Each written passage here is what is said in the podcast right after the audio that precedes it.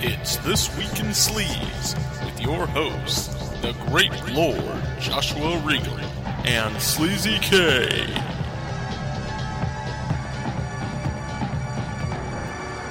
This podcast has been rated Category 3. No one under 18 may be permitted.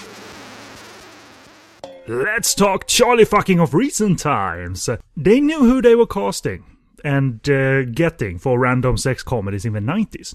But now he's wiser.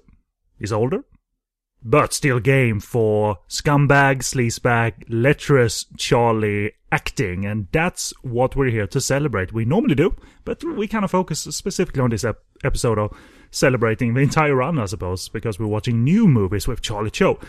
Although none of the movies are category free, the Charlie, the Show, still brings it and represents in 2015's Supermodels and 2014's Flirting in the Air. And with me for this Charlie party is, as always, the great Lord Joshua Regal. Good morning. Good morning, sir.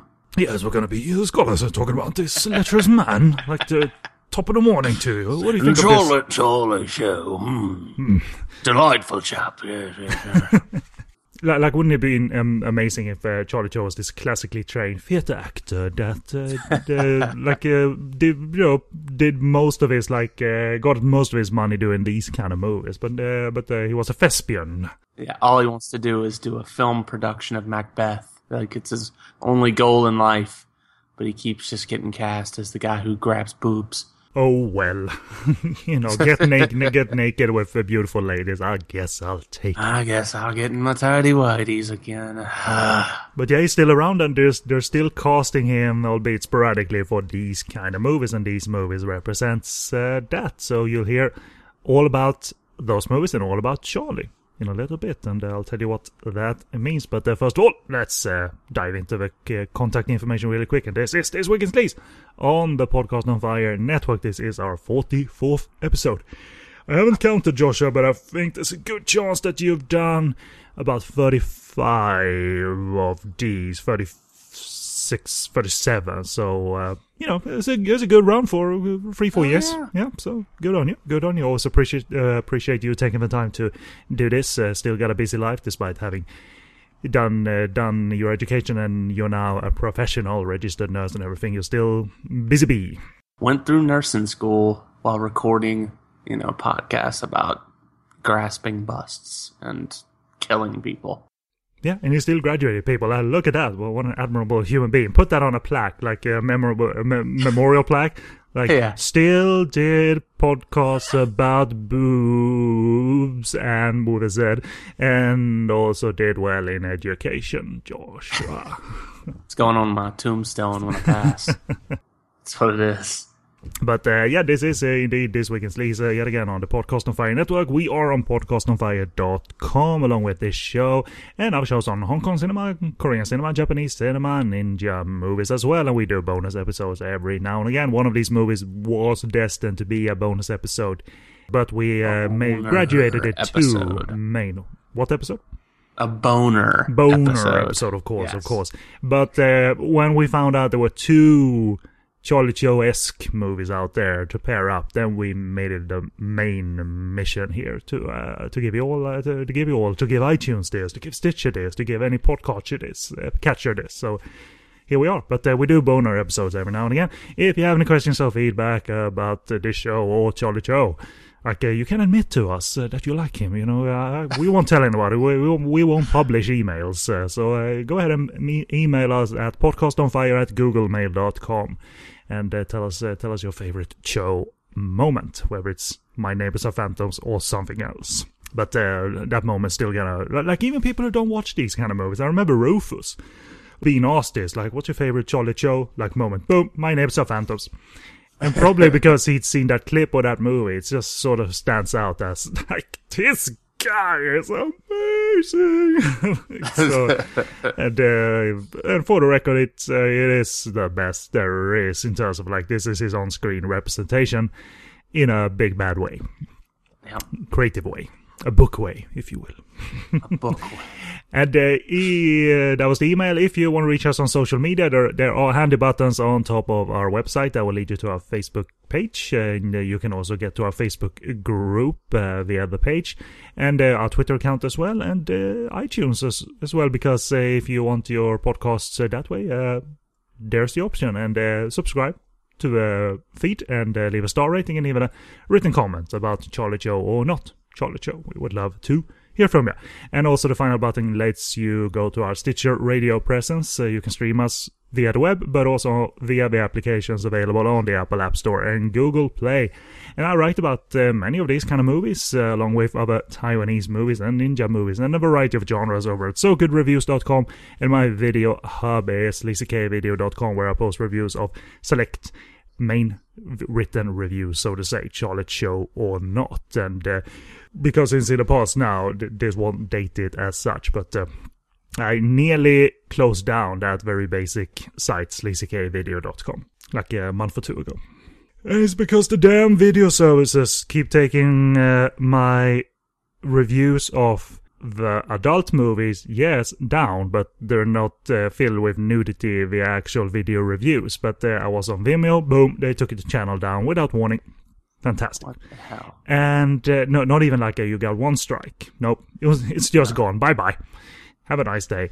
Put it up on Vim. Uh, uh, oh, oh, by the way, it, it was Dailymotion that took it down. Put it up on Vimeo, and all seemed fine because if you're familiar with Vimeo, you can sort of define your adult content if it's uh, sexually sexually suggestive or has nudity. Uh, boom, nudity. take that if it has that. And they took the channel down, but not for that reason. They thought Copyright. yes and no. They thought I was uploading someone else's material, like that. That these video reviews were someone else's. Someone else's. But guess, like, guess what, Joshua?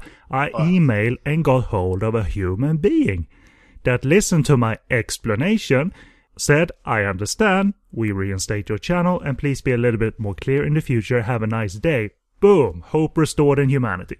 Because you you can that that is like not possible at uh, like YouTube, for else, instance. yeah. yeah, because it's just automated everything. So good luck, you know, getting a person to. Which is really a bizarre thing when you think about the fact that, you know, you know, you just know that YouTube has way more employees than Vimeo does, you know? Mm-hmm. It's this huge entity, it's owned by Google, but, you know, getting in touch with a human being would be nigh impossible. Isn't that weird how that works? Like, the bigger they are, the more likely you're going to get an automated service and bullshit.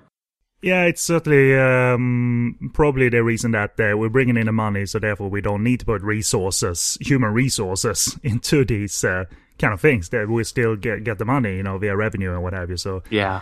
Um, so, so there it is. Vimeo, I, I, I've said it before, I bigged them up in other podcasts, but I'll do it again. Thank you very much for handling my crap uh, like uh, the way you did. So, moving on to the last plug from me, and uh, at the time of recording, Shelf Life Clothing is blowing up again. In Boom. 2014, the Caucasians t-shirt, designed by Brian Kirby, was a hot item when I was about. I was, this shows what I know about uh, rap and hip hop. I was about to say when a tribe called Quest uh, were wearing it, but there was a, a- another rap group called Tribe something, I think, and uh, it sort of like sparked a conversation. And boom, a few weeks ago, like uh, or, or a week ago, a sports host of some kind wore it on TV, and Brian Kirby has been busy ever since, probably deflecting some stuff, but also selling. He's in a slave shop somewhere, just printing out thousands and thousands of Caucasian teas. And it sparked uh, sparks uh, again the rational and irrational uh, discussion about uh, its intent and all of that. So uh, Apparently, Brian, he's uh, part of like the Illuminati. I was seeing like uh, stuff on his Facebook. You know, he's part of the New World Order, trying to you know globalize the world and blah blah blah. by being a satirist, like, have you seen the rest of his shirts? Uh, I would like to know how like the Cat Three shirt and stuff's you know turning this into one world order. I own, a fair few shelf life ones. I'm, I've never ordered that, but uh, I'm, I'm uh, I know it's going to be out there. Obviously, it's not uh, going out of print anytime soon. Uh, but uh, yeah, that, that's where it is. I don't know anything about baseball, but I know the general like uh, the the PC not PC discussion surrounding logos such as that and the Redskins logo and stuff like that. So, but uh, football or baseball is not uh, is not my world. So, Mm, me neither. uh, like the only way I know of Cleveland Indians is through Major League. The movie. Yeah, yeah, exactly. I watched that not long ago, actually. I was just like, uh, you know, I want something kind of funny, something I watched as a kid. And there we go, you know, Major League. Does it still hold up? I think so. I had a really, really good time. I thought it was like, I was like, damn, this is actually really funny. I would like now I need to go back and revisit uh, more of the old Charlie Sheen comedies. Fucking, uh, what's the one I'm thinking of? Oh, Hot Shots and Men at Work with Emilio. Yeah, it's. Um, I remember watching it. Uh, I had it on VHS, and uh, I was a kid who just watched my movies over and over and over again. And Major League, I turned to because it was just fun. It's just an easy Yeah. watch. I, rem- I remember it's being like it's clearly an adult comedy because uh, Right. I, I gather it must have been R-rated back in the day because like Corbin Bernsen walks up to Charlie Sheen like take this motherfucker out. You know, Yeah, so they, they they go for the language, which uh, it's adult comedy, man. Go for it. yeah, and the friggin' Charlie sleeps with Corbin Bernsen's wife. Yeah, wild thing, you make my heart sing and a bow.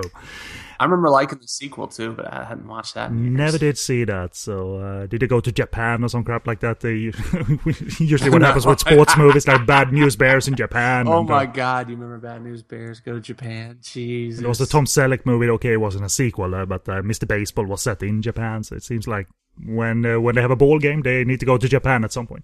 Anyway, uh, do you you do occasionally do your podcast, even though it's not on a tight, uh, rigid schedule or anything? So, but uh, one can always say there's an archive of uh, splendid shows of uh, what podcast, Joshua. So plug away. the Trashy Trio. You can find it at trashytrio.libsyn.com. And also, you can check out my personal site where I write reviews and do whatever. I'm actually, you know, it, variedcelluloid.net is the website. And I'm actually thinking about doing more of the weird cinema thing and doing more videos in the near future. Yeah, when you put your mind to it, like shit happens. Like, and and I, and I mean that in, a, in the greatest, like most inspiring way. Like, uh, you know, this is my project now, and I'm going for it. It's not like, yeah, I did one minute of the video, and then I got bored. you know, you, you you totally go for it because you did weird cinema, your doc on Yeah. uh, on IFD Films and Arts. Yeah, and I think that turned out well. And Yep. I, you know, I've gotten good responses on the video and stuff, and it just takes a lot of time and effort making those videos. And the next one's going to be probably a shorter one, but it's going to be about Frederick Hobbs, the creator of like God Monster of Indian Flats. You can get like the movies through something weird video, and like uh, his work. He was like this and, and that's what interests me about it is the fact that first God Monster of Indian Flats when I first saw the movie it's like the uh one of the worst movies I've all I, I- like when I first saw it, Of like, course, is- I liked it. I was like this is the worst piece of shit I've ever seen this is amazingly bad you you you know, you know, Joshua is the kind of viewer who goes for that like gay and word from outer space kind of movies. Like, I- I'll watch that. It sounds stupid. exactly so God Monster of Indian Flats I watch it blown away by it and then like you know when I read into like Frederick Hobbs the director like I find out that he's this uh kind of classically trained artist F- thespian again. right he, he like trained in europe uh and like he was renowned kind of in small circles for like making these he would take cars and like turn them into moving pieces of art like basically that just means like throwing meat on top of them and stuff like that Okay. and uh he would do this sort of stuff and it's like you know he's a very art centered person and then he every movie he goes out and make is makes is like this exploitation weird psychedelic 60s freak fest you know? And he only made like three or four movies and they're like that you know all of them god monster and Indian flats is no different so. That's like a retrospective in oh, 10, 15 minutes or whatever right there in video form. Cool. right. That's that's the plan Very cool. Uh, let's uh, take a short musical break, and uh, after that, we'll be back to uh, uh, discuss. Uh, it's the supermodels section of the show, and we, but we're gonna we have a little surprise um, co- section before that that Joshua brought us. So sit tight, and we'll be back to discuss all of that.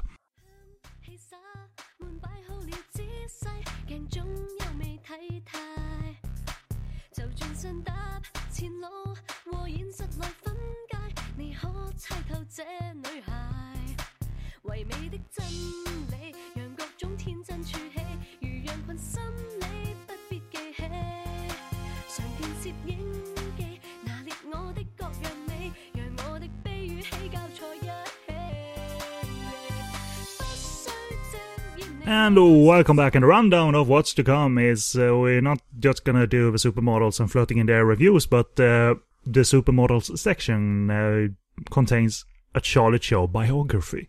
Because once upon a time, again on the theme of like, I'm just gonna do stuff and complete and execute. Joshua went to town and uh, researched and uh, got assist uh, with translation and things like that, and did a Charlie Cho article, or you know, biography of, of his career. And we've been sitting on that for a while, and I thought like, we have two Charlie Cho movies. It's his two newest, latest sleaze fests, if you will. So why not take a look back at his uh, career and life? And that's what we're gonna do. And after that, the supermodels review will happen. We'll take a break after that, and then it's Flirting in the Air. Uh, the, the, there's no biography connected to that. We'll just do a review of it. So those are the three sections: supermodels, the bi- uh, so supermodels uh, plot first, of course, but then the biography, then the review, then Flirting in the Air, and then we out. I also mind that about you. You uh, like I have an idea, and now it's done. you know, I've, I've executed. When I found that, uh, well, I will get into it, but when I found that by that little interview, I was like, "Fuck, I have to know what this man is saying." And he didn't come off as uh, a horrible man or anything. he was just like, I'm, I'm working stiff, essentially. Yeah, that's basically all it is. You know, he's very you know blue collar. Right on. You know, But uh, first of all, Supermodels from 2015 and plot from the Yes Asia page. Uh, so it's uh, quite dramatic. So how far would you go for fame and fortune? In Supermodels, starring Wiley Chu, JJ Jia, Pak Ho Chow, Lo Gai-ying, and Nat Chan. F- five young women find their own answer to this question. I can't recognize any of the female actresses because it's just like, I don't know who any of these are. Furthermore, Jude, Sarah, Lulu, Quo, Suki are all trying to break into the modeling game, with Jude and Sarah doing everything they can for a chance to meet modeling agency manager Charlie, played by Charlie Show. You know, fantastic. It's his own name again. no, of I'm- course. I'm in a good mood. Lulu, Quo, and Suki, on the other hand, have been recruited to undergo star training. The girls all want to get to the same place, but their roads are as different as they are similar. Can any of them remain unscathed while making their way through this treacherous world? And I added to that, and lecherous world. and it's super dramatic, or is it? You'll find out in a bit. But tell us all about the man who is Charlie Cho, Joshua. So I wrote an article titled "Charlie Cho, the Cinematic Lover" roughly two years ago during like my first year of nursing school. Uh, I did it with the help of uh, our friend Sylvia Roram from uh, ActionLand.org. I used her to get help in transcribing this in-depth article that Charlie did around 2011 with uh, Southern Entertainment Weekly. Very little has been known about Charlie in the West, and uh, I'd hoped that my little article could shed some light on the man, the myth, the legend. For those of you who aren't familiar with his work or even this show, the reason we love Charlie so much is based around his appearance in numerous Hong Kong's Category 3 sex comedies.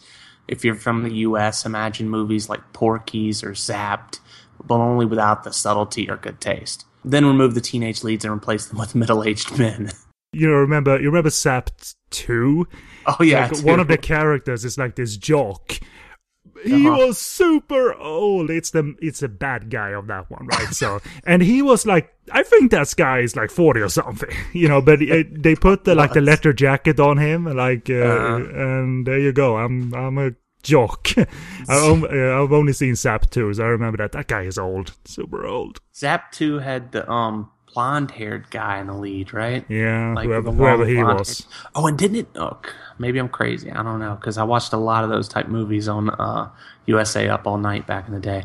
But didn't it end with like a three legged race? Uh, I only remember that this closing shot is that old guy, like he's uh, floating in the air and floating towards the camera. So he, they're using their zapped power to make him fly away. Oh my god! If anybody remembers if it ended with uh, a three legged race or something like that with potato sacks, let me know. It's like a great cinematic, like end pun punch, Like, yeah, if you're eight years old, this is the way you end a movie. which I was. Well, well, me too. Uh, just, that's why I liked it so much. Anyway, this is a niche genre of films we're talking about, and uh, there's something special about the glorified debauchery that these movies have, and it brings a smile to all of our faces. So, Charlie Cho actually began his acting career with the famous Shaw Brothers Film Studio, something most people probably wouldn't assume. Uh, this stint was very short, however, and it was his claim to fame for only a brief period of time. The comedic actor actually held several jobs before heading into showbiz. His original goal in life was to be a police officer, he said, but uh, his family talked him out of the dangerous job. Instead, at 19, Go he get started- pussy instead. Here's some tidy whities, son. Instead, at 19, he started work in a prestigious world of air conditioning repair. Uh, yeah, look, he does not look like that kind of guy, but Hey, lady, I've got, I've got, I'm gonna repair your air conditioner. Oh, my pants dropped. this isn't the movies. Well, can I do it in the movies instead? You can. Zoom. And then uh, he went into stocks and even got into collecting debts. Wow, the least ati- intimidated guy, intimidating guy to do that. Charlie Cho shows up at some guy who works for like a meat plant or whatever to get money out of him. He, you know, nobody's handing him anything. Uh, in, in describing one of his debt collections, Charlie said, uh, "I went all by myself to this very large, well-known company to collect money. It was m- me by myself in that market. It was too terrible slash dangerous." This job, of course, was not meant to last. Getting away from the dangerous world, Charlie stumbled upon acting when he began to work for ATV Asia. Working for this television studio wasn't long before he started popping up in feature films. He worked steadily throughout the 80s, even stepping into roles that are very similar to the sleazeball stereotypes that he would be best known for later within his career. And if I might stop you there, like uh, international audiences have seen him in both Police Story 1 and 2, playing the small smarmy, sleazy uh, lawyer character in Yes. uh, both those movies. So, yeah, in, in the 80s, he was around playing like those kind of characters or doctors, even, uh, you know, in non uh, in non adult uh, rated movies. I know that like the first time you ever mentioned uh, Charlie Cho to me, when I first heard about him through probably the first episode of the show or something, or even before that. I remember when we when uh, I was on V Cinema and we came on, and you were like, "What's your favorite Charlie Cho moment?" And I was like looking up his IMDb, and I'm seeing Police Story, and I'm like. I guess police story, but uh, you know, I don't remember him in that. You know, I think he's kind of kind of inconsequential a little bit. You know, yeah, like, he's uh, the lawyer of the main bad guy. At the end, he gets his glasses shattered by Jackie, like uh, one of the final shots, uh, you know, because uh, we, we're going to prosecute you, like, blah, blah, blah. And then he, boom, punches him, and you see right. Charlie's uh, glasses being smashed. it, it's not as like memorable a role as like uh, some of those cross-eyed guys in like the old kung fu movies and stuff. You know, it's not quite like that. 1991 loomed. Yes, and that was a very big year for him. It was within that year that he made three films with Veronica Yip. Take Me and Pretty Woman, uh, they were pretty successful, but Hidden Desire stood out as like the big hit within Hong Kong. That movie's so bad. It's so terrible. we, we did it for the Christmas episode. I mean, his role is, you know, you remember him from it, but uh, the movie is quite bare, like thinly plotted and uh, ends on a horrible note. I can't remember which was better, Take Me or Hidden Desire. Oh, Take Me uh, was the one where we played the yes, yes, dog. Like indeed, Take Me. It's the one where we played the um, the buff, uh, like the the living uh, buff uh, telegram way, and uh, he plays the human dick in that one, and he spurts like milk uh, to signify that it's cum coming out of his mouth because it's a penis. That'd be not a great movie, great role though. you know. It's a fantastic role, and, uh, and it was it's so great. Like after he was done, you know, he says like, "I'm done now." You know, and then there's a latter scene where he plays with uh, food with this lady while they're having sex and stuff, but it's not like nine and a half weeks type of hot or anything. Apparently, Hidden Desire, you know, he's credits it for giving him a lot of work throughout the years, you know. Cat 3 market was exploding during the early 90s, and Charlie was riding that wave. Audiences were getting a kick out of like libido driven humor, and there were a few men who were wholly capable of portraying insatiable perverts that could still elicit a few good laughs. That's fair. Yeah, that was Charlie's gift, to be sure. His persona was that of a Weasley man who could be unsettling if he needed to be, as seen in like China Dolls, but could also stand out as a rather charming individual too. You had to believe that he could land these chicks. Yeah, Boss Charlie had his uh, tricks up his sleeve. Now, you know, charming. I, I, I don't know about that. He's he was in a position of power, I guess, and uh, women were women were were easy. I don't know. It, it's always bizarre because it's a totally different world, but like in these movies or whatever, Charlie will be just talking about busts and stuff, and the girls will all be, "Oh my goodness, Charlie," you know that sort of thing. Those type of reactions.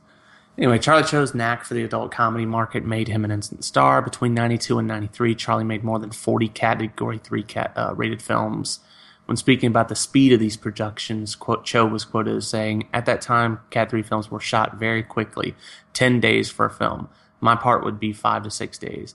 I'd work on average of three films a day. Because it sold tickets at the box office, the name Charlie made money.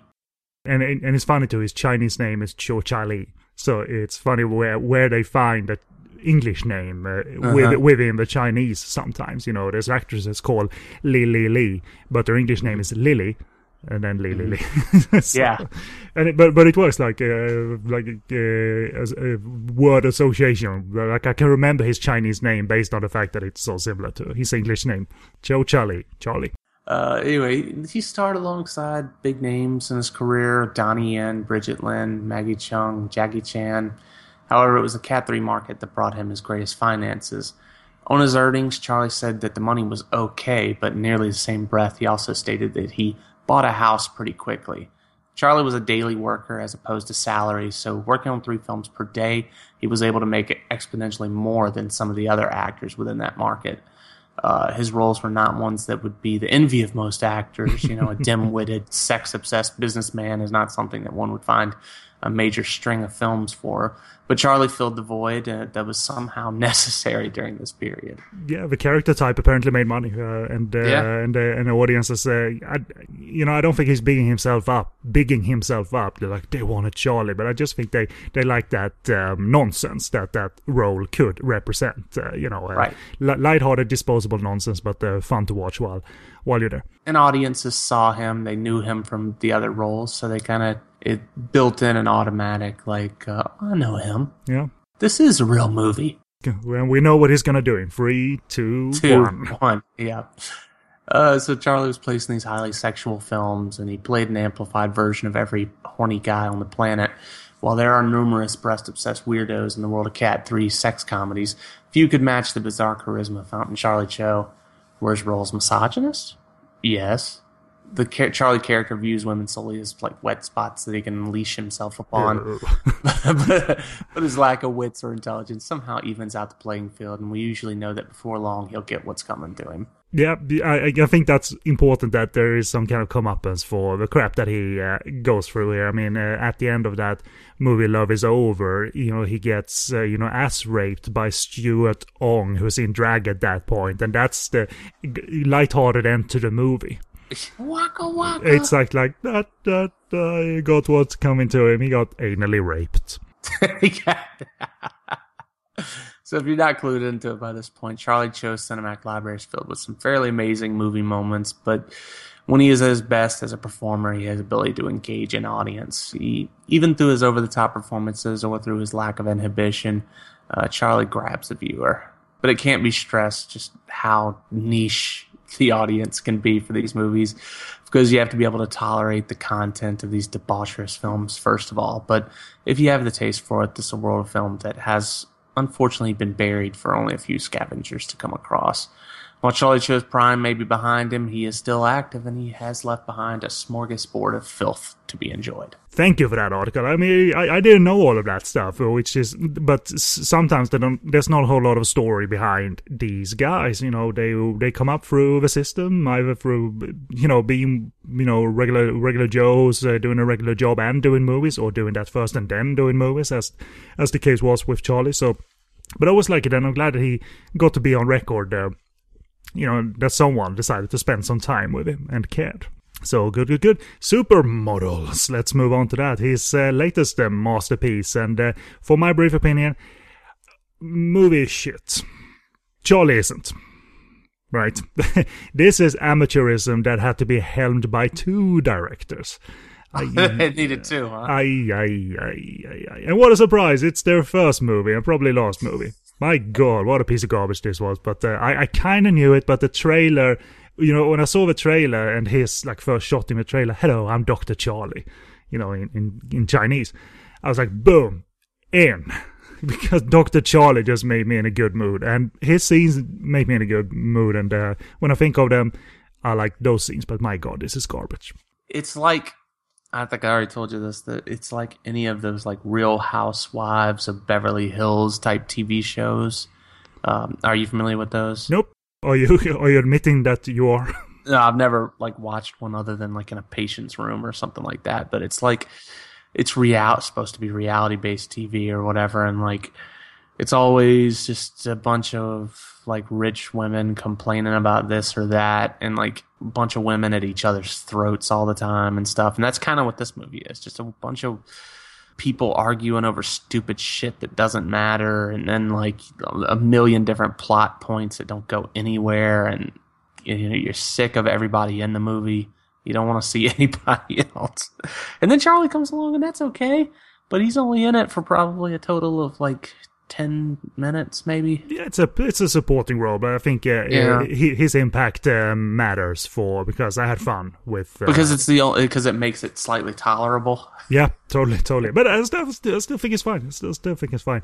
Uh, but okay, let's move on. I thought, like, full disclosure, I thought this was a category three rated movie based on just seeing the trailer. Ooh, it's about supermodels, women. There's probably gonna be boobs here and a lot of stupid sex scenes. It's shot on video. But Charlie Cho is in there and it syncs sound. Fantastic. I'll buy it. I bought it. Category 2B. God damn it. like, where is the free? like, it's it sounds like uh, Jerry Seinfeld. Like, what is the deal? What's the deal with Cat 2B? I mean, It's a cat. There's a two. There's a B. Not a free. uh, but yeah, so there, there- there's a limited amount of uh, nudity here. There's some, but uh, like there, there's no sex scenes really. Uh, so they, they keep it uh, within the category two B rating, which is I, I don't know if this would have been transformed into something fantastic. It would would have just been a lot of like nude filler, I think if category free, you know. But um, you know, the real life Hong Kong people probably got a kick out of the opening scene uh, with the girls on the street, like uh, fairly lightly clothed, clothed, starting to paint each other. bizarre. Yeah. It's supposed to be sort of like, oh, they're models, they're doing PR, but the movie is also doing its real life PR. It seems like, uh, which is clever and probably one of the better sequences in the movie because it's, but it's the credit sequence that has no context for what's to come. yeah, none of the actresses appear in it. It's just uh, two random models on the street. Well, well, I think it's uh, those. Uh, one of the girls is at least the blue hair, blue haired uh, lady. Oh, really? yeah, I, thi- I think so. I don't know. But she didn't have the blue hair there, and every time she took off her blue hair, I couldn't recognize her. Yeah, exactly. So, but but no, uh, she was um, uh, she was uh, in a different wig. But uh, I've never seen that in a Hong Kong movie where, where they paint each other for some reason. And uh, for art, for uh, PR, for pleasure or whatever, I don't think it's particularly hot myself. But uh, hey, uh, you know, everybody's got their fucking iPads. Uh, one guy has his iPad out. you know, and, and shooting it, you know, and uh, m- most people have their phones out, uh, which is, it's quite clear what you're doing, but It didn't look like a real pain either. It was like really like light on the skin, you know. Hmm. Like it was. It looked like it just some kind of colored something, you know.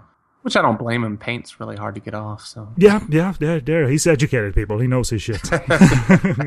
First day in nursery school, we learn, uh, we learn where, you know, here's the neck. Like speaking of Jerry Seinfeld, like here's the stomach area, and here's where the food goes in, and we know nothing else, and we also learn about paint.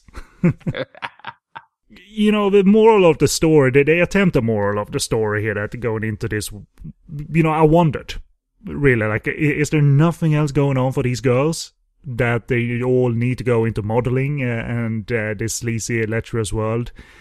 But it's obviously not uh, engaging on that level either. Like, where are they going to end up? And are they going to end up in good place, bad place? And what is the moral of the story? But uh, I still wondered initially, like, is there nothing else going on? Is it this shallow in 2015 in Hong Kong and in the world that, you know, we can't get a job, let's get into modeling? But they.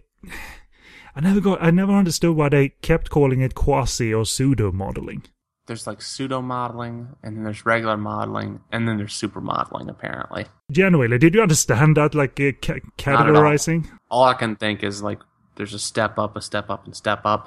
But like the whole Charlie scene confuses things where like they're Charlie, you know, when Charlie first makes his appearance and he's talking to the uh, girls and he's like, "This is so and so. She's a supermodel," you know, blah blah blah. Show him what you do, and then like she gets up and she walks, and then you know, fake falls down.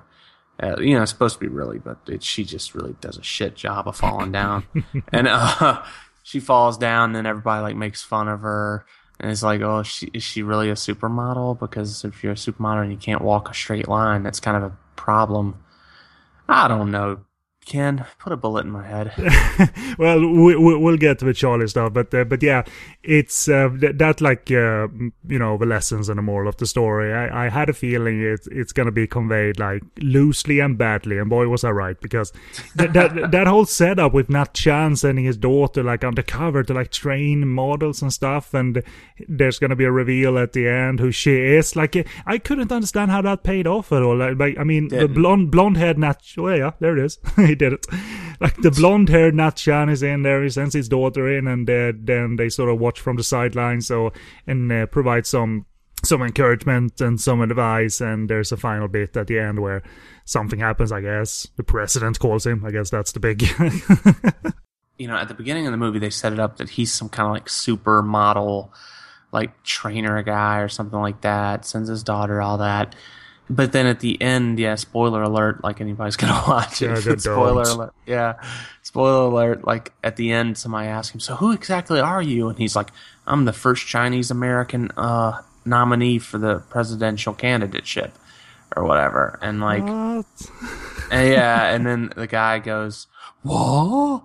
And he gets a phone call. Oh, hello. Yes, Obama. Yes, we can talk. One second, and steps off screen. So you, so what is he? I don't know. I have no idea what he is. Well, I know what it isn't as as well. It isn't the fun dumbass Nat Chan that we grew to love watching the likes of My Neighbors Are Phantoms when he played that Right. dumb dumbass cop who like to tell dirty jokes. Uh, it's uh, I, don't, I don't know. So yeah, le, let's move on. There, there- there's a couple of um, I, I don't know. Let's move on. I want to get this over with. there's a couple of instances of nudity, and uh, at, at one point the girls are bickering in the club, and uh, there's a boob off. You know, because one of them takes their top off and like presses it against her, or like uh, like stand straight or something, and like Yeah, Check him just out. pulled it down to like you know, look at this to show. I don't know, because like they were trying to both trying to like um woo this uh model agency guy, hmm and uh first he's just there with this one chick, and then the two girls, two of our leads, by the way, show up and they're obnoxious and trying to like get his attention by pulling her cleavage down and stuff, and then finally one of them whips her boobs out, and then the the other chick who's also trying to woo, she's she doesn't want to pull her boobs out, so she just leaves. and and it all leads to uh, probably the most nudity there is. I mean, there is a sex scene Yeah. there with uh, at least you know being category two B or two, yeah. But at least being category two B, they don't do the clove, the grinding. This time there is some you know some nudity and uh, for a little while, and there there's um shower scene as well. But uh, I think uh, we never see that woman's uh, breasts in that scene. But you know, th- there's no confidence or sense of fun here, and the movie is also wall to wall fucking music as well, like, and it's loud, like even during dialogue scenes. So it's both like annoyingly modern music because I think uh, one of the sex scenes is set to dubstep or whatever. So it, it's like it's certainly not romantic or anything. But uh, and, and the aftermath, like uh, they, you know, when they wake up together, is set to awful canto pop, and then she goes into the shower, and he he has. I I got some notes on the shower scene, right? The the lack of realism in the shower scene, but he, here's the thing: she goes into the shower and she uh, starts washing herself off, you know, but and and and she starts like you know caressing her skin or whatever Right. clearly cleaning herself, not just Right. pleasuring herself. All I kept thinking, Joshua, is woman, use some damn soap. Because you like it's you know the friction against the skin skin sans soap. yeah. She doesn't like smoothly like rub her skin because of that. I was like soap, soap, get the damn soap. Like even Veronica Yip in Pretty Woman in that ten minute uh, bath shower scene had some soap. Oh, Jesus. Even she had some that. soap. but but you know i i it's filler, and um, f- filler was not just a '90s thing. Clearly, they're they're trying to fill stuff here, but it, it it's not sexy. Or or what do you think, Joshua? No, it's not. It's uh, fast forward material for sure. you know, uh, you know, it's one thing on top of the other, and then like the rest of the movie almost has nothing. So it's like they didn't space it out, and really just the whole movie just feels disjointed and you know difficult to keep up with. And you know, I think both movies are kind of actually difficult to keep up with, but this one in particular is. Ugh. Well, well, Flirting in the Air is a movie, you know, at least. It's uh, an actual movie. Yeah. this is uh, just barely st- strung together stuff. But okay, Charlie enters mid movie or whatever, and uh, that's fantastic because we get to hear his voice. And we we're not um, usually uh, we don't uh, not that his voice is like hi I'm Charlie. Okay we gotta dub him. You know it's not like it's He horrible sounds like you'd expect Charlie to sound. very much so, very much so, and uh, I loved seeing that, and uh, it's a treat to see him back in that kind of uh, movie, and it's a treat to see, therefore, this kind of movie being made, albeit it's just for the few minutes he's in it. That the movie feels like, oh yeah, I like, okay, go, go, Charlie, go, Charlie, and, and the like screen presence is is fantastic uh, still because he he uh, enjoys being this screen character, you know, and uh, we know he's gonna, he's not he's a manipulator, but he's obviously not a great manipulator. Still, the persons he gets into his model agency, which is called what Joshua? Do you remember his the name of his modeling agency? Charlie's Angels. No, no, no, no, no, no, no. Charlie's Angel. Angel. they, they were not that smart. it's Charlie's Angel. He only keeps one model Yeah, exactly. like- contract. Uh, maybe there's a subtext there that they're all almost all are disposable. Can only be one angel. I don't know. But then you have daft stuff like the he's sitting there with an old lady that has a tiara on her. Weird. I did not understand that at all. But it, it's probably a cultural thing. Maybe she's known. There is a joke in there, but I didn't get it. Like, and they say like her name is Audrey Hawaii, which I thought like Audrey Hep. I, I don't know, and it it didn't seem like the most like revolutionary gag that you and I are just No. not gonna get because we're not culturally like tuned in. There's uh, that, but and uh, there are some fantastic dialogue here. I mean, uh, they, they they do cling to Charlie because they know he's the he's the guy to impress. So there there is some fantastic dialogue from the subtitles, like uh, like Am I pressing you? Oh, not me, but my half pot. what else do you want to say about uh, Charlie next? Because I'm sure you have something else to say about Charlie. He's the best part of the movie, but uh, Well, well, I'll I'll I'll take the reins then because I love the um, scene where he, he's so game. He's still game. So at one point, it's a very lame scene where the two girls dance in a very non-busy club, and uh, cinematographer tilts the camera. Oh my god! And then you cut to Charlie mimicking them caressing each other. So he's still doing the grab bust hands in 2016. I did like. Uh, also, I did like his uh, wardrobe in the movie. Pink suits, white uh, undershirts. He's very, very stylish. Charlie's definitely a very modern man. Yeah, he's gone from the usual like in the office sex comedy movies. It was always obviously the the the, the black and the white suit and what have you, and then uh, the tidy white is uh, five seconds later, as these things usually go. But uh, yeah, he looks uh, he looks the part, you know, as a you know sleazy, smarmy manipulator up to uh, not sign models necessarily primarily, but bed them and then uh, you know shit them out after that. So I, I wasn't really looking for the sex to like fill this uh, you know running time with some sexy stuff. I just know these directors did not have it in them. So at least uh, you know being 2B, we don't get a lot of filler. At the same time, Joshua, I wonder why they avoided it. Because it's such a cheap movie with sleazy material anyway.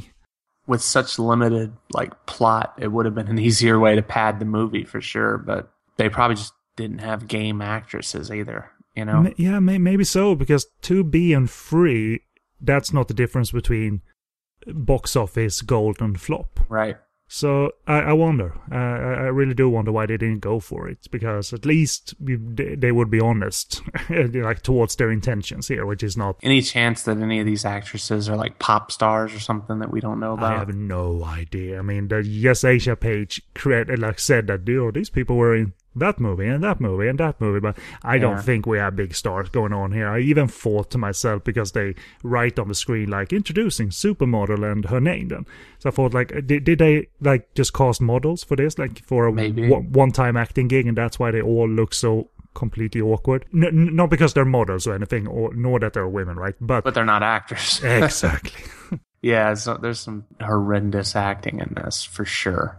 Very, you know, very limp stuff. You know, there's like the, this boxing montage with what. with- Oh, that's so bad. God. I mean, talk about uh, just uh, it's the montage, right? And it Right. should be somewhat literally punchy. But it's like slow, sluggish. You know, they they hang on shots that they really shouldn't be. We get like a shot of one girl punching the camera, cut to the other girl, she's also punching the camera. Then cut to like the trainer talking to them. Neither girl has actually been punching at each other or anything that we can tell. Just been punching the air apparently. So that shot, those shots were like pointless. But we, we get another uh, good member of the cast, uh, still fairly young looking, but still a veteran uh, of the, a variety of genres, including category three movies. Samuel Lung plays Charlie Yes. Cho's assistant, and his intro is wonderful because they're at this media event.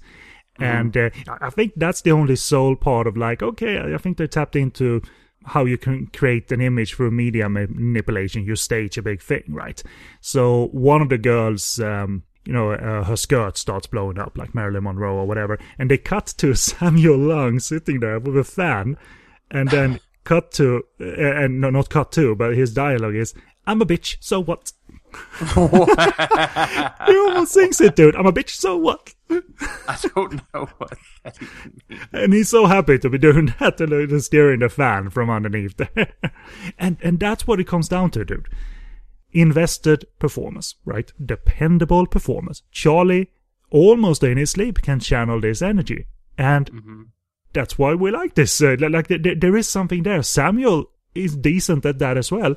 And contrast that with any other person in the movie, and there's nothing there. So you gotta get props for them being able to just do their thing. Those two together, you almost wish they had like a little buddy comedy. Yeah, like the spin-off, the Charlie's Angel spin-off. Just supermodels, like Just name it Charlie's Angel.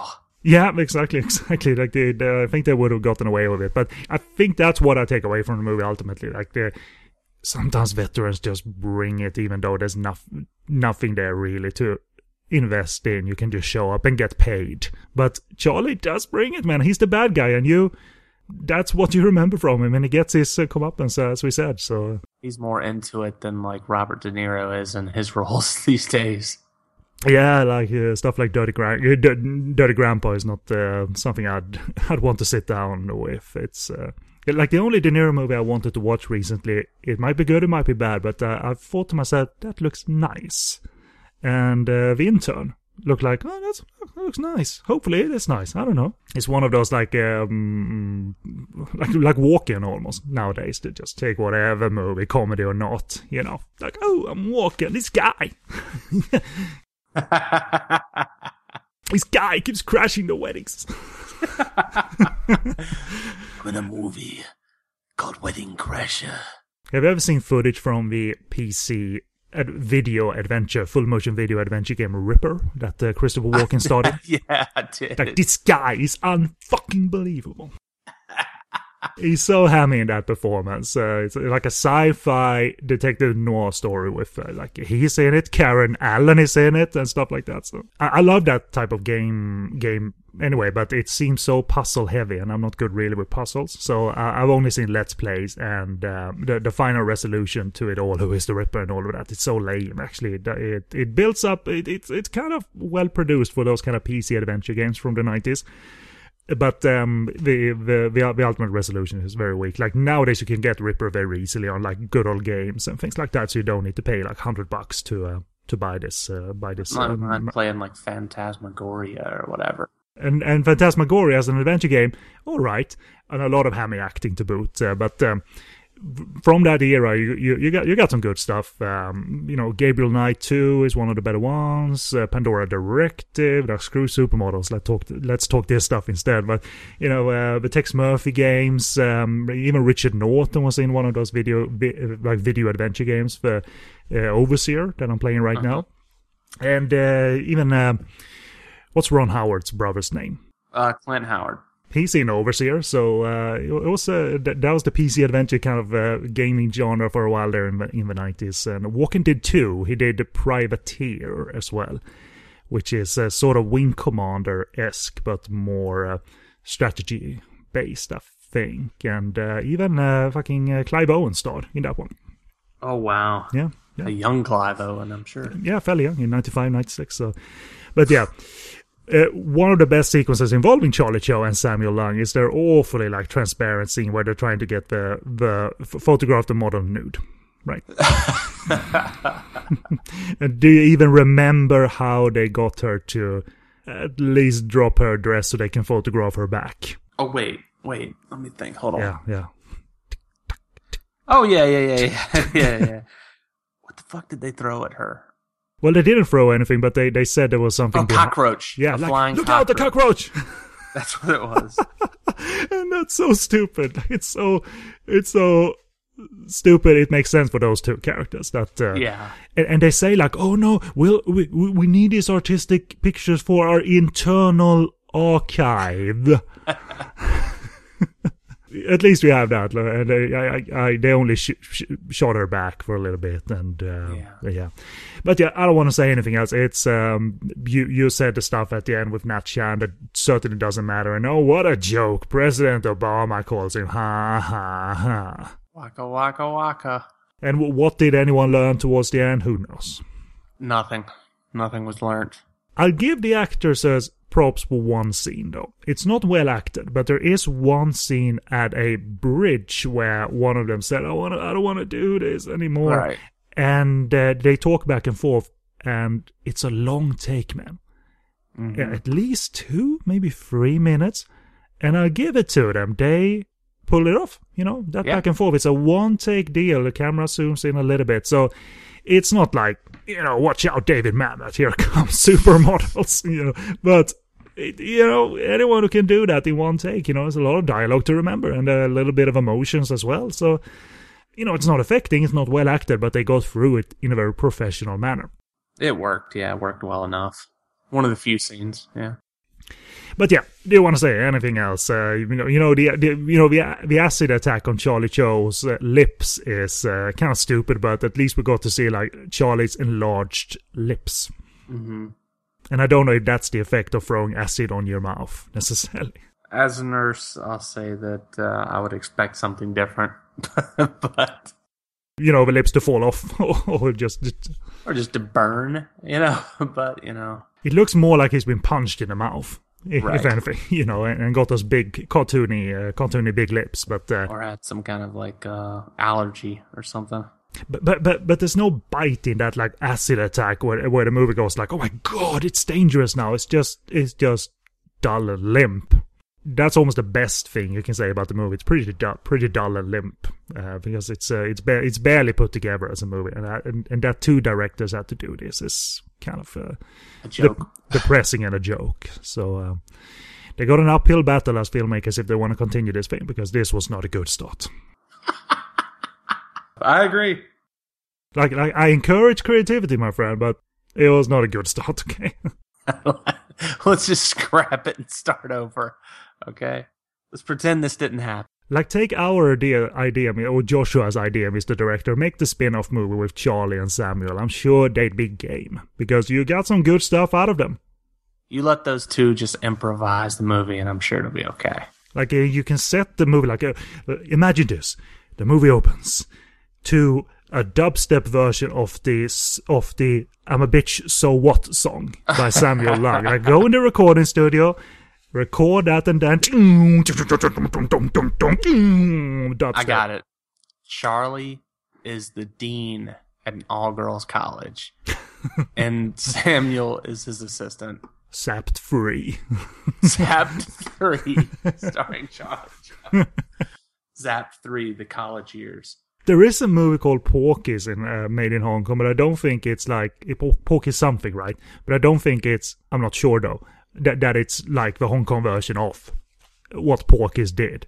But I just uh, saw Porky's Revenge. I think there's a Hong Kong movie called, but it might just be about a fat person. I think that's actually the name of the second Porky's movie, I thought. So let's uh, because we're done and uh, we can just type this in. Porky's Meatballs. There's a movie called. Porky's Meatball. and it's a comedy uh, starring Rachel Lee or Loletta Lee and um, directed by Clifton Ko, which is a very famous director. So uh, yeah, it might be awesome. It, it, it's obviously a, a, a family friendly movie. It's not a category free movie. It's made in 1987. Has to be better than what we watched. Okay, as for availability, it's available. Supermodels that is on Hong Kong DVD and VCD right now. Like that, that this wasn't available on Blu-ray. Like, thank God, because uh, no one need to spend like pressing costs to I was going to make a joke that these were new movies, and Ken had to get a Blu-ray player and had to get it set up and get a TV that would work with it and stuff. But apparently, that's not the case. I got an old 4-free CRT TV that I have to use because I have my Nintendo Zapper, which only you you can only use with those kind of TVs, right? Yep.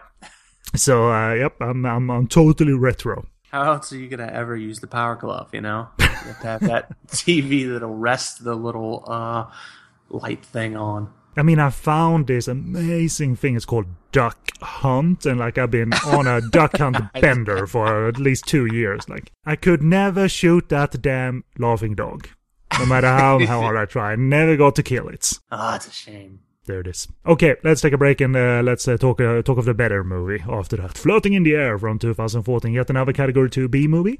It's uh, written and produced by Wong Jing, yeah, but it stars actual um, good Actors. actors, actors and actresses, and it's an act- there's some actual filmmaking going on here, going on here, and another comedy, sex, a bit a bit of a sexual comedy and a romp, if you will. But we'll talk all of that uh, after the break. So sit tight.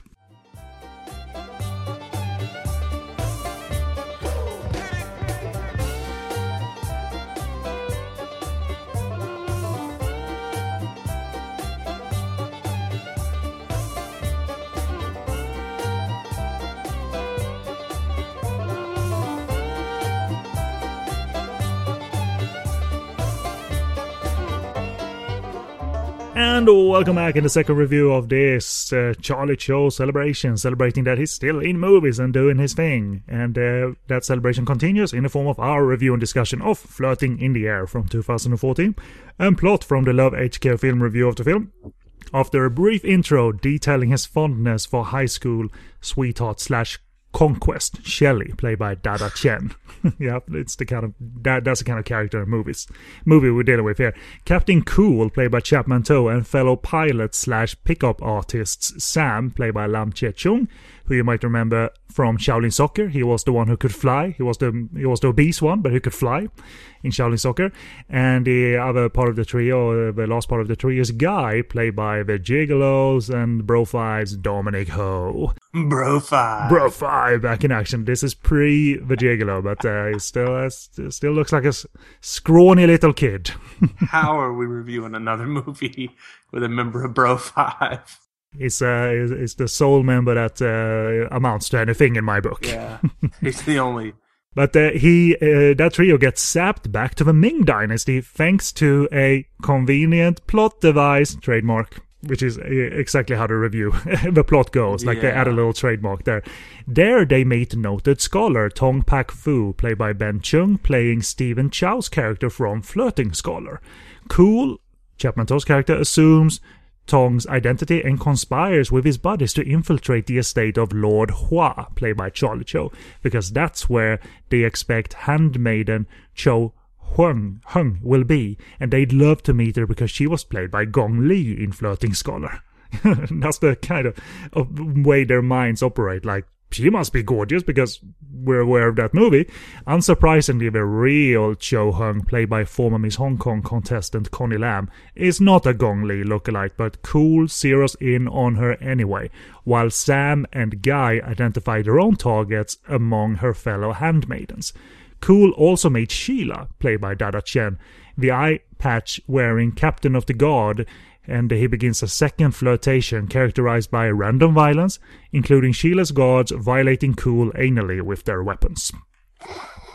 so that's the that's the plot. I shortened it down a little bit. I I, I gotta set a, few things up here that I didn't necessarily know, and it's not necessary necessary. But uh, some further notes from the Love HK film review of the film kind of gives you an idea of what producer and writer Wong Jing is doing a parody of here, right? So to quote that review, writer, producer Wong Jing and director Aman Chung parody TVB's successful Triumph in the Skies dramas with their latest whackfest Flirting in the Air. I saw the first season or first uh, incarnation of Triumph in the Skies many years ago. It was like a 40 episode sort of soap drama, but it did star Francis mm, and he brought some decent acting to the proceedings and it was harmless and an easy watch. And it was very popular on TV and uh, they did a second one and also a movie of uh, Triumph in the Skies. So, You watched all 40 episodes? of the first one, yeah, they, they fan subbed it, thankfully, like 10 years ago. So, because it it doesn't appear subtitled on Hong Kong TV. So, uh, yeah, yeah, I liked it back then. I, I'm not sure if I would have had the um, tolerance for it now, but Francis still brought uh, brought it. So, uh, some some good like choices, uh, despite being a very common soap drama. I mean, it's not like the Young and the Restless style, but it's still fairly uh, light and fluffy. But uh, so that's the latest Wackfest, and it, it's channeling Triumph in the Skies. At least they initially do. Uh, to further read here, Triumph in the Skies uh, 2, the second big season, received increased popularity thanks to the appeal of Julian Cheung as Jaden, you know, Jaden Captain Cool Co. That was his nickname in the show.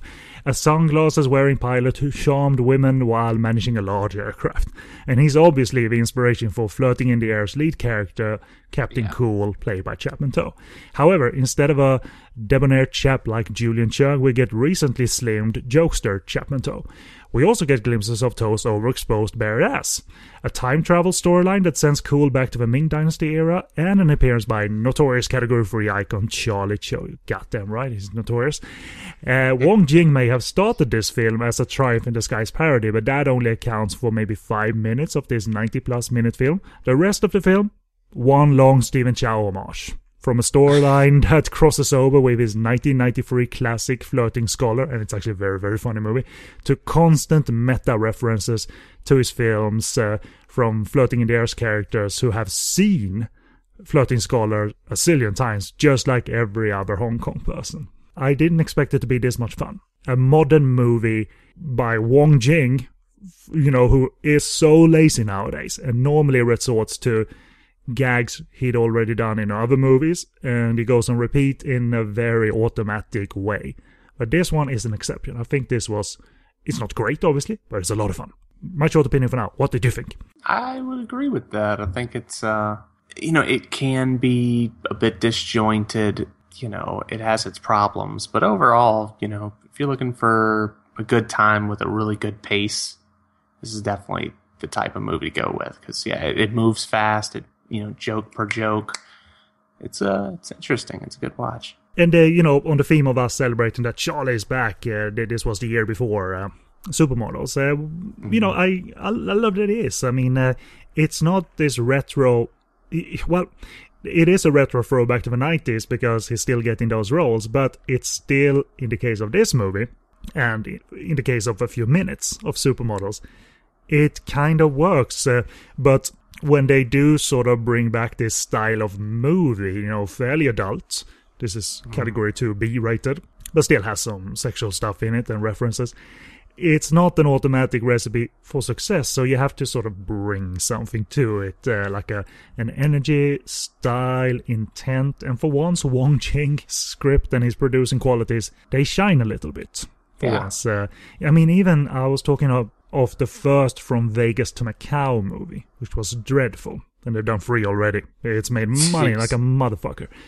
Uh, and uh, talking to Paul Fox about it, we found out that he he repeats. My, my favorite gag from the movie is a repeat of a movie he did like 10, 15 years earlier, but in this crappy way. But like, come on, couldn't you come up with something better? Because it's such an elaborate gag, and it, right, it's not like. Um, you know, running into a sign uh, post type of gag or slipping on a banana peel type of gag. It's a f- elaborate fucking gag, and he still repeated that. But Flirting in the Air is uh, stands out because uh, it, it sort of works. Uh, Well, you got you've got a good cast, and that's like a lot of what it comes down to. Uh, even though he's like, you know, when, when he plays a teenager, he's like the oldest living teenager ever.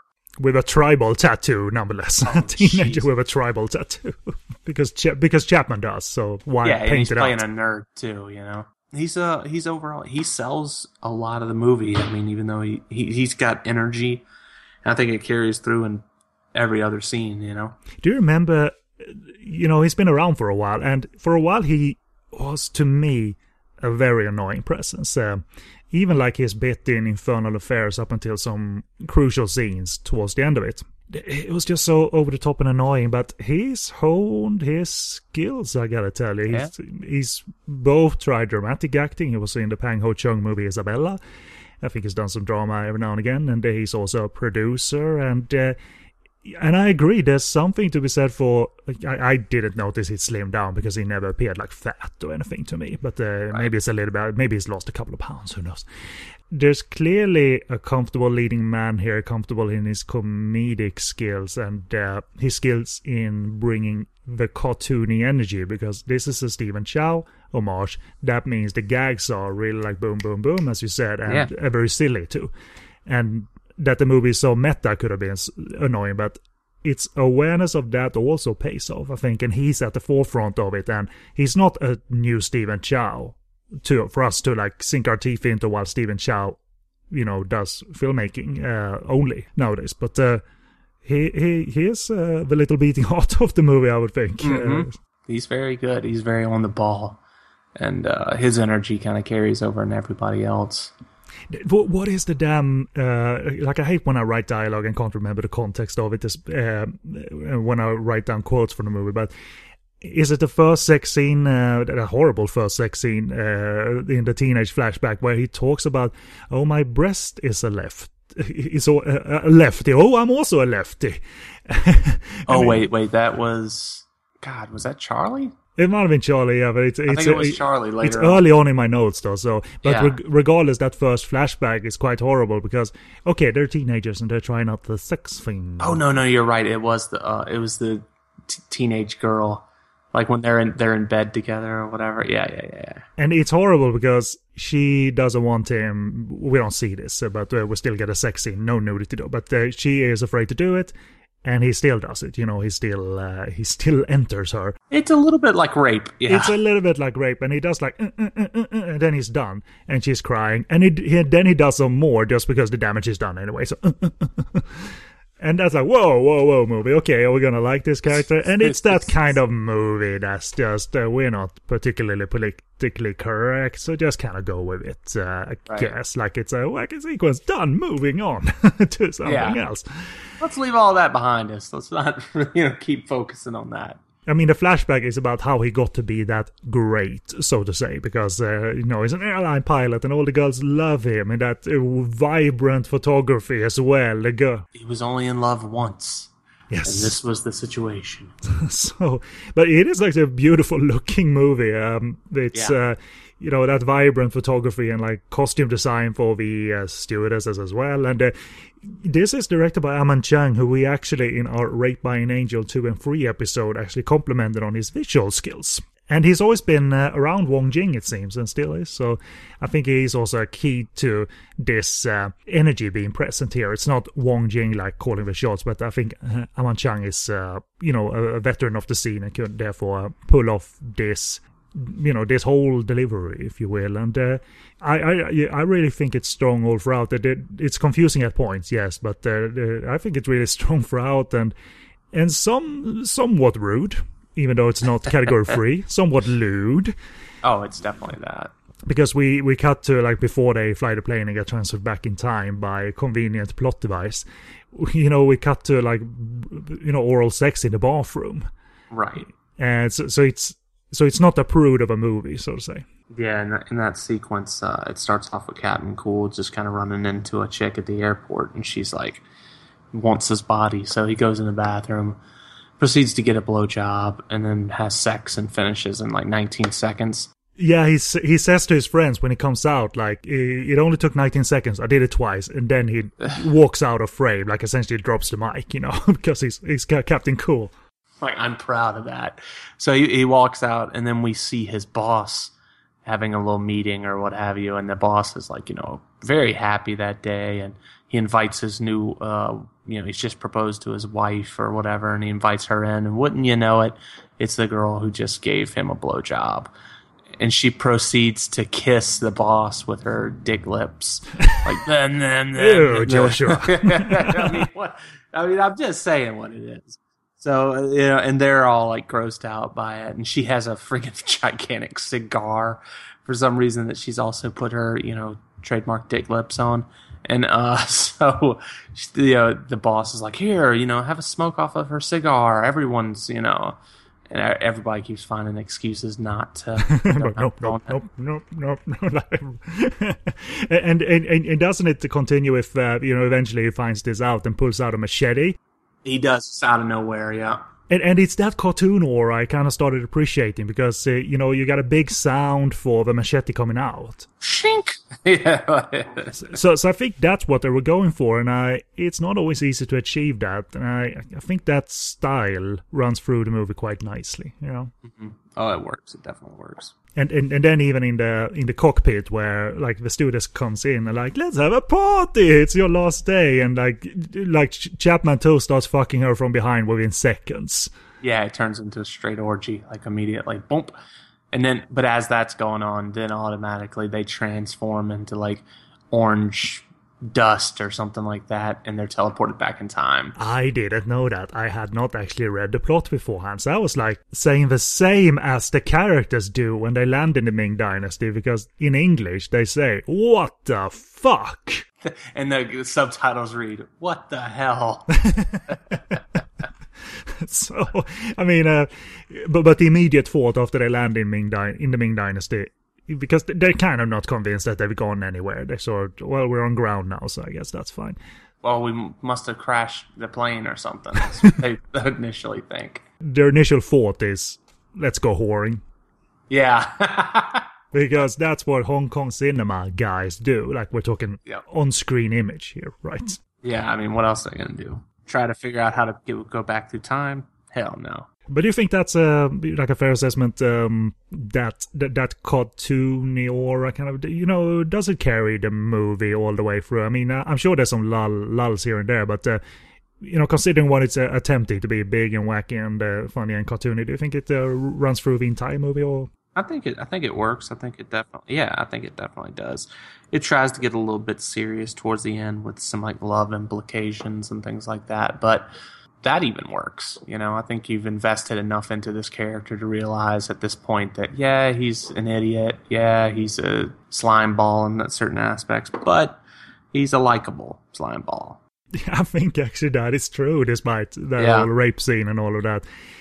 Isn't that crazy? Like, yeah, despite being kind of a rapist and kind of a, uh, you know, kind of a guy who tries to sleep with other women, even though he's saying he's in love with another, you know, even though he's that kind of guy, he's still pretty likable. He can do he can do like lame poetry in English, and they think it's awesome poetry because he says like twinkle, twinkle, little Little star.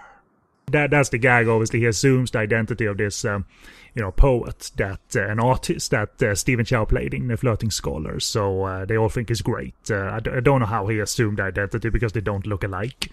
Yeah. Uh, but you know that's what it is. But I think Aman Chang, the director, you know, he he's not overly anxious to please, right? Like it's not this. Um, fireworks of in-your-face comedy and visuals that just screams like "like me, love me," and and and I think that's a key to um, that's like a veteran move. I think. hmm I think you know. I mean, it has its weaknesses, though. It definitely does. I think that it, even though it moves at a great pace and everything like that, it's easy to kind of get confused, like with what the fuck are we doing in this movie at this point? You know, you kind of get lost a little bit. it's it, you know it's very local at points. Let's Right. just say that I think a lot of stuff here is uh, it, it would be aided by an understanding of Cantonese. I think that kind of the the humor, the energy, the uh, the fun of it kind of translates better, though. This, you know, compared to the previous film, you know, it's like ten thousand times better. Of course, yeah, yeah, holy shit! And it's not because Supermodels is that bad. It, it is is generally quite a fun movie. It's not like give me anything, you know, any sign of life, you know. And this movie represented that. No, I think it's you know on its own, it uh, totally works, and uh, it's not ashamed of being low brow. You know, uh, Right. you know, there, there- there's a tons of guys involved in the vibrator. The little, you know, and they go for that, and it, all of it is pretty much funny, I think. Oh, yeah. Including the fact that the remote control to the vibrator looks like one of those small iPods. I, I just think they used someone's iPod rather than design a remote control. Does anybody have an iPod on them? I got a pink one. Fantastic. Because the vibrator is pink, like we said on production design. But our our main protagonist, of course, brings a vibrator back in time with him because he just keeps one in his pocket. You know, that's what you do. a, a little, I don't know what they call this, but uh, I was about to say a little mousy one because it has a string on in, in one end, which is also a gag. Uh, later in the movie, we're not going to set up the whole context, but later in the movie, someone has the vibrator stuck in them and she walks around. Be, like, like, that was amazing because that remote control, that has range. Because when Chapman To somewhere else pushes that vibrator and it's in that character, like she goes like, and then they have to take it out. He has to operate it out, and he says to someone or says to himself that the string is on the wrong way. it's the wrong way around. So there, there is that kind of movie. He has the pleasure of uh, taking that out of her, like pop. Then it's then it's out. Let, let's talk Charlie. Charlie is- is disguised as a cupboard, cupboard in his first scene. A cupboard In order to peep and to grab and molest, he disguises himself as furniture. like how perfect is that? and not only that. Okay, so yeah, Charlie is within a dresser with his he had the top part of the dresser is attached to his head like a hat. so he lifts his head out of it. Sorry, Like I a took a, I took a bit of Like a- tea and you said like that image came back to me. I'm sorry. like a Oh. turtle, you know, peeking out of his shell. So as this is going on, the movie actually breaks the fourth wall, and like, uh, you know, uh, main character turns towards the camera and he says, "Okay, Charlie's about to rape this woman. Charlie Cho is about to rape this woman." Yeah, Ch- Chapman comes on screen to talk a, talk a little to us about what Wong Jing and Charlie are doing right now and uh, what's gonna what's gonna happen. Like so, let's watch. and that could have been so annoying, dude. That could have been such an annoying. Like, come on, stop. Like, move move the movie forward. But it has established so much goodwill by this point that, and they're sort of on a roll. Hmm And then it, they don't do it that often. You know what I'm saying? They don't like it's not breaking the fourth wall all the time or anything like that. You know. So it's just a minor little detour in the silliness, which I mean, the, mostly the movie takes place in you know silliness. So The, the only downside to this mostly sync sound movie is that they dubbed Charlie. And I'm not sure why. Maybe they wanted that classical, like, hard voice That's for the I perverts. thinking, yeah. Because you've heard that damn voice a million times. That type of voice. and that's what he has in it. Like, Oh, what do you say? Because he's not acting in scenes with, uh, as far as I could see, um, Mandarin speaking actresses or anything, and they sort of didn't want to like dub one part of the scene and one not. Um, so it, it's sort of a shame, but he makes the filmmakers make up for it by crafting this kind of very cartoony role that I- wrote in my notes. Maybe this is fairly lame, but I think in the end, without spoiling all the gags that happen to Charlie, that he is sort of the Tom out of the Tom and Jerry cartoon. Yeah. Because some stupid shit, very cartoony shit happens to him and he can't, like at one point he's frozen. Completely frozen. Not in ice, mind you, but just frozen. Because yeah, Chapman To has some powers to sort of just like send out energy bolts and then freeze him in, in his place, you know. And it just sort of all reminded me a little bit of like the things that would happen to Tom in, in the cartoons, you know. or Wiley Coyote or something, you know. Yeah, exactly. I don't know if he was if he was an inventor or anything, Charlie, but at one point, you know, he shoots this CG paint onto the actress to sort of uh, attach her to the wall, and uh, so she can't move. And they, what was it? Let, let, us check back because I, I I sent you a picture of what he explained. What the, he explained what the paint was called, and it's very um, Shame on me if I don't. Is that what it is? Yeah, the, the shame on me if I don't rape you paint he shot at her. and that is just obviously it's a mangled thing, I think. But because it's it's this sort of it shoots out glue uh and like uh, onto her hands, you know. Yeah. And he rarely gets to do his stuff, you know, he's always uh, you know in the last minute something happens to him. So he rarely gets, you know, to peep and to squeeze and to rape because there's a latter scene where he thinks he's like squeezing and tasting boobs, and it is it's not a woman's uh, pair of boobs, it's a fat man's pair of boobs. Waka waka waka. and yet that is amazingly well done because the performance are game, the direction is energetic and game, and there's a very surprising end tally to.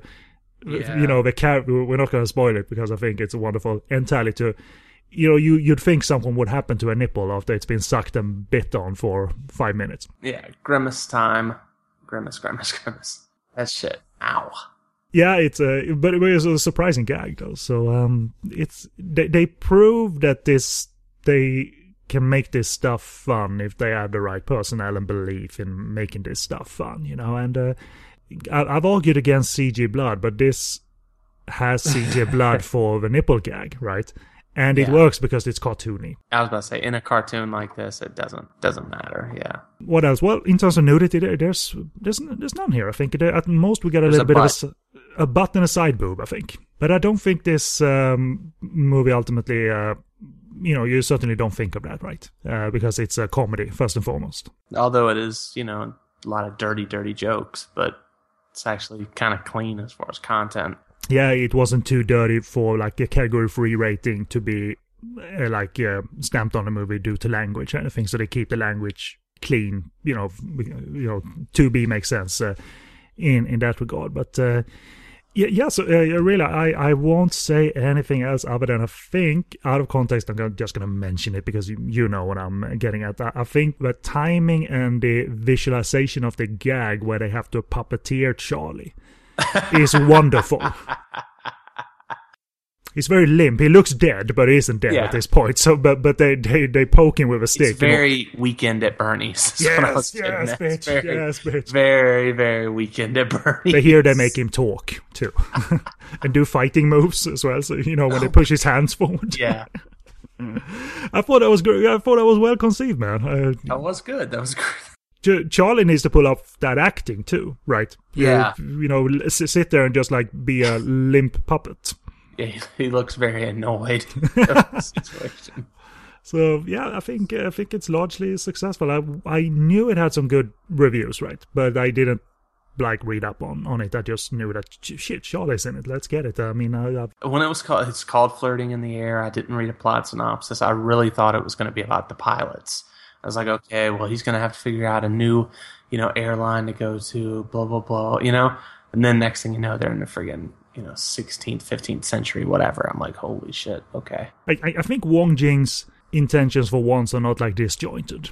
For, for once, it seems a little bit focused. Like yes, he Hong Kong viewers would definitely recognize that it's Triumph in Skies from aura alone. Uh, we got Captain Cool, yeah.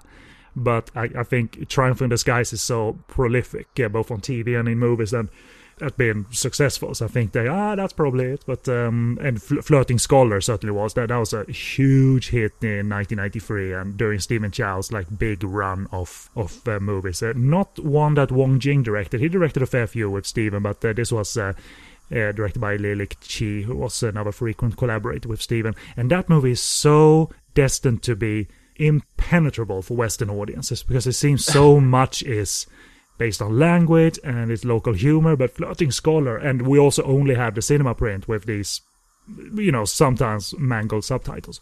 But Flirting Scholar is hilarious because there's even if it is like totally locally humor based, there's some fantastic physical stuff in this one. It's just uh, there's just screams like Stephen Chow being on the money in terms of nonsense comedy and. Uh, you know, you got Nat Chan in there as well, and he's at one point Stephen Chow's character, you know, dips Nat Chan in paint and uses him to paint this magnificent like calligraphy canvas using Nat Chan's body.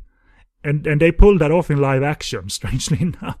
And and you see Nat Chan naked at one point, and they pixelate his he's he's all in black paint, right? But they pixelate his penis with blue pixels. They didn't need to pixelate it; it's all like covered in black paint. But uh, yeah, so I like it. I like it very much. So probably better than the actual Flirting Scholar sequel that came out a couple of years ago that everyone forgot about. Uh, this is probably a lot better than that. So.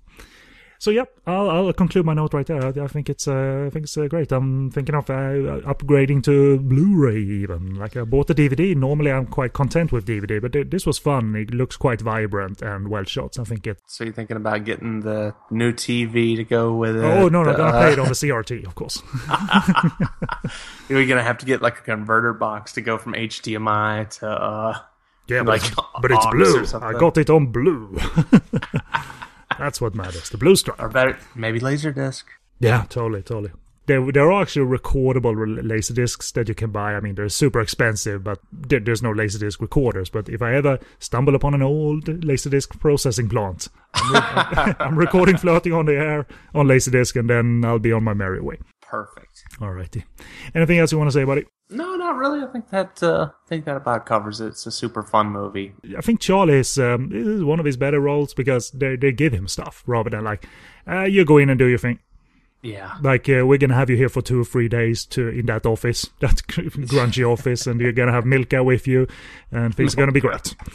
But uh, here, there, there's uh, there's some technical stuff involved in making his uh, role come to life. You know, first he has to dress as furniture, and later, you know, he has to be the puppet. You have to be the puppet. And I love the later sequence where everyone has gone and he's sitting there freezing, essentially like, guys, guys.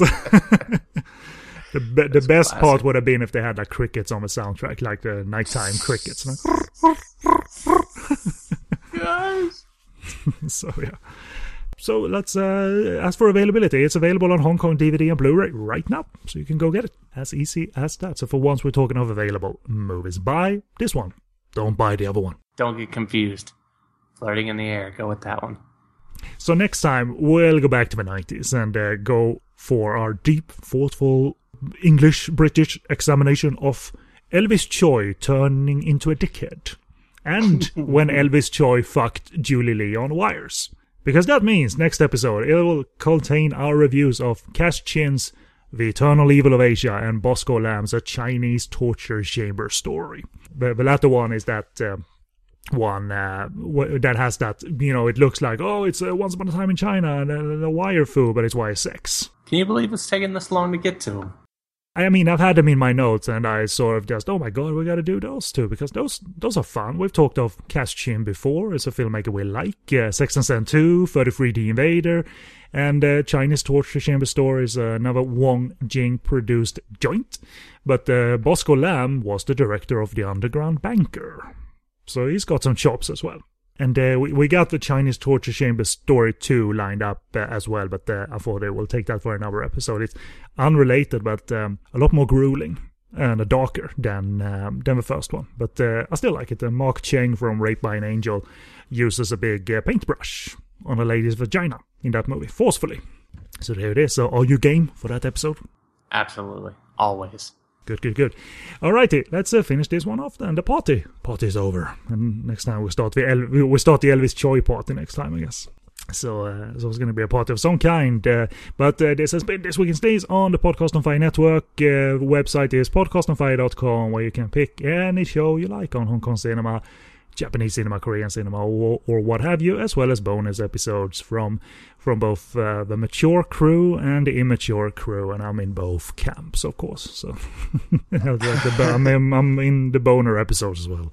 And, I, and I'm glad we did this uh, for a main show, Flirting in the Air, rather than a bonus episode, because I didn't really have any preconceived notions of it, and I'm glad that it was as fun as it was, and that it got a main episode. So Not so much for supermodels, but it's no, it's uh, that's my fault, but uh, at least we got No. at least we got Doctor Charlie, you know, for a few minutes. Uh, what's he a doctor of? Who knows? Who cares? Podcast on fire at googlemail.com is our email address. Explain to us, you know, what Dr. Charlie, where he got his doctorate from, you know. if you have any information on uh, Dr. Charlie's background or his medical training, it would be appreciated. Maybe you, maybe you have some connections, Joshua. Uh, you know, I'm I'm gonna look. I'm gonna see, you know, if I can find out any information. I'd like to know. Paging Dr. Charlie. Paging Dr. Charlie. Alrighty, and uh, podcast on fire at googlemail.com if I didn't mention that. And uh, click our handy buttons leading to our Facebook uh, presence, our Twitter presence, and you can also go to our iTunes feed, subscribe, rate, and leave a comment on it, and stream us via Stitcher Radio either on the website or the applications on the Apple App Store or Google Play.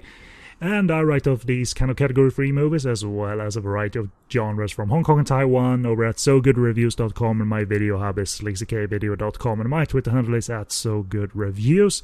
And Shelf Life Clothing we mentioned before because Brian Kirby, the maker and conceptual artist of the Caucasians t-shirt and even hoodie, I believe. He has helped out the show with uh, intro and outro music and is in general a good man. It might sound cheesy, but I'm gonna say it anyway.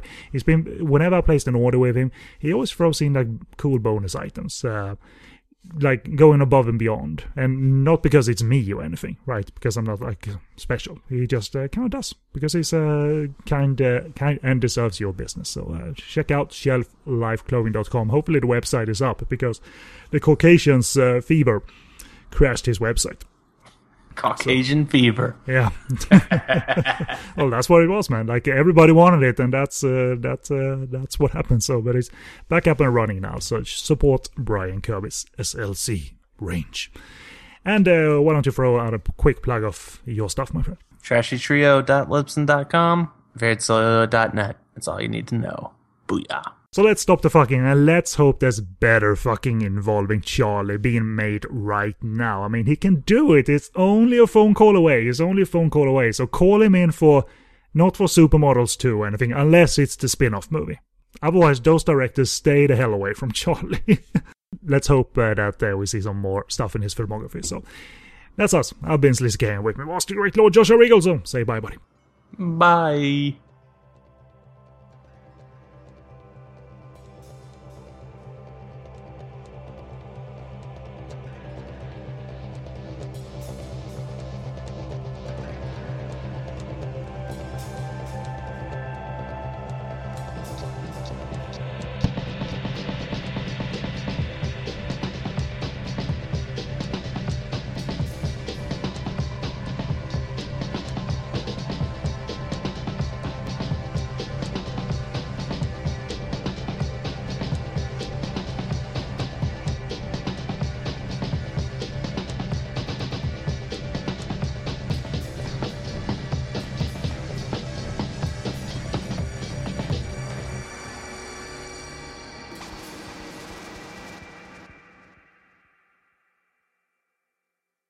These supermodels are crazy. This movie you're in makes me sick to my stomach. It smells like my ass. My ass, Charlie. The, the, the, the, that movie could have been helped by like little pop-up bubbles with De Niro and uh, or Al Pacino or Walken. Like this movie isn't any good. Those girls can't box. It's bad. what are they punching at? I can't even see. None of them have watches in their ass. Not one watch. I had a watch in my ass. Let's just do the rest of the show as Christopher Walken's the Flirting in the Air is a movie. It's it's not a great movie, but it's better than the last. You know how he does that like high and then low thing? Yeah. He does that in there every once